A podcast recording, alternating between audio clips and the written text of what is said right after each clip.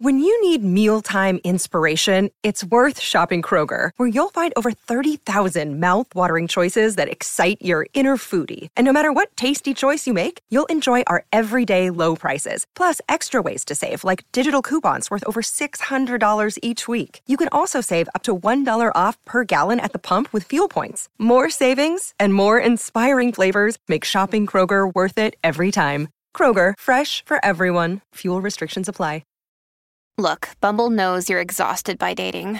All the must not take yourself too seriously and 6 1 since that matters. And what do I even say other than hey? well, that's why they're introducing an all new Bumble with exciting features to make compatibility easier, starting the chat better, and dating safer. They've changed, so you don't have to. Download the new Bumble now.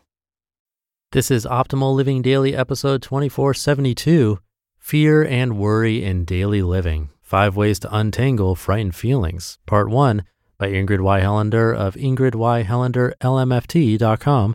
And I'm Justin Malik. Today I have a bit of a longer post, so I'll read the first half today, then finish the rest for you tomorrow. So with that, let's get right to part one and start optimizing your life. Fear, and worry in daily living. Five Ways to Untangle Frightened Feelings, Part 1 by Ingrid Y. Helander of ingridyhelanderlmft.com. For those of us who worry, the constant flow of bad news quickly triggers feelings of fear. I went on a news fast this week. I felt weary of the commentary and conjecture about the terror and tragedy in our country and around the world. Nightmares that I was being hunted and hiding disturbed my sleep, flooding me with fear. So I cut off my constant news feed, avoided news laden emails, the television, radio, and social media sites. If you haven't tried this, it is much harder than it used to be to keep news out of your face. Believe me, I still heard enough to stay informed. I didn't do this to avoid feeling, but to dissipate the chronic terror that actually stops me from feeling. But I needed a minute, you know? What is the connection between our feelings of fear and worry, and how can we stay healthy in a fear infested society? Fear is defined as a feeling caused by something that is deemed dangerous, painful, or threatening. Worry is a state of anxiety and uncertainty over actual or potential problems. In the body, these two feelings wrap and intertwine around each other, with fear inciting worry and worry pressing away fear. No matter what frightens you, you know that you are not fully yourself when you are living in fear.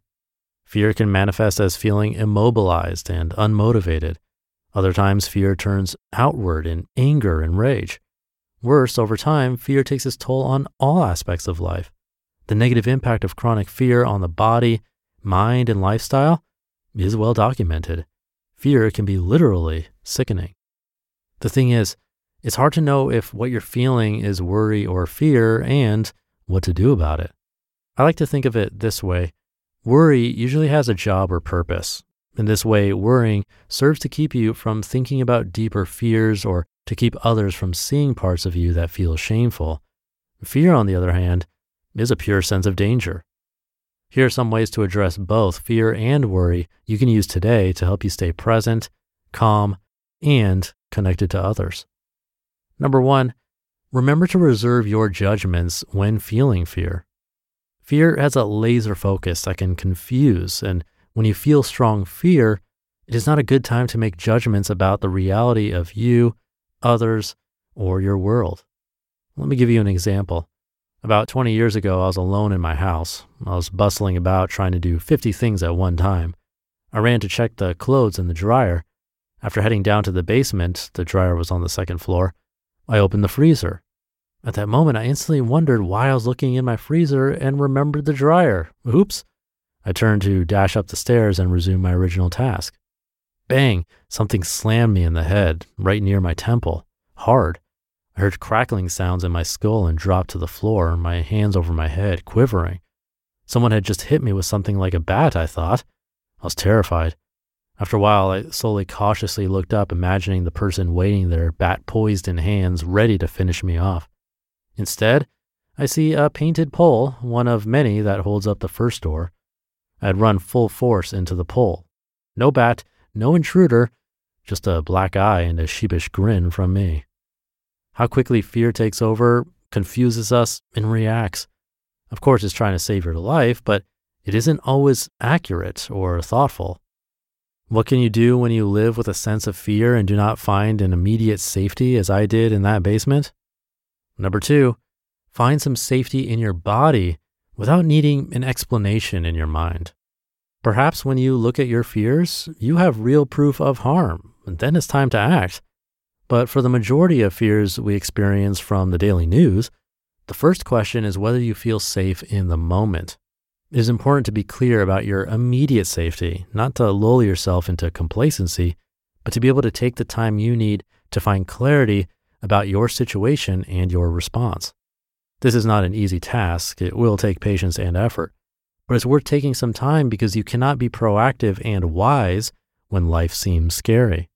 We all know how it feels to make less than reasonable changes when we're afraid. Did you avoid movie theaters after a theater shooting? I did. There's really no evidence that avoiding movies will help, but certainly fear would say so. To be continued. You just listened to part one of the post titled Fear and Worry in Daily Living Five Ways to Untangle Frightened Feelings by Ingrid Y. Helander of ingridyhelander.lmft.com.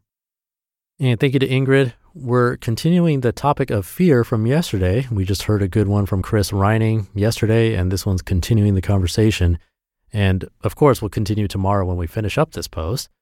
But what I found really interesting and true is how fear can manifest in so many different forms and have us behaving in such a wide variety of ways. We can shut down, lose motivation, or the opposite, ramp up into anger and rage, as Ingrid mentioned, or possibly not show up on the outside, but it can damage us on the inside. It can definitely affect our health, which is something regularly talked about on my brother's show, Optimal Health Daily.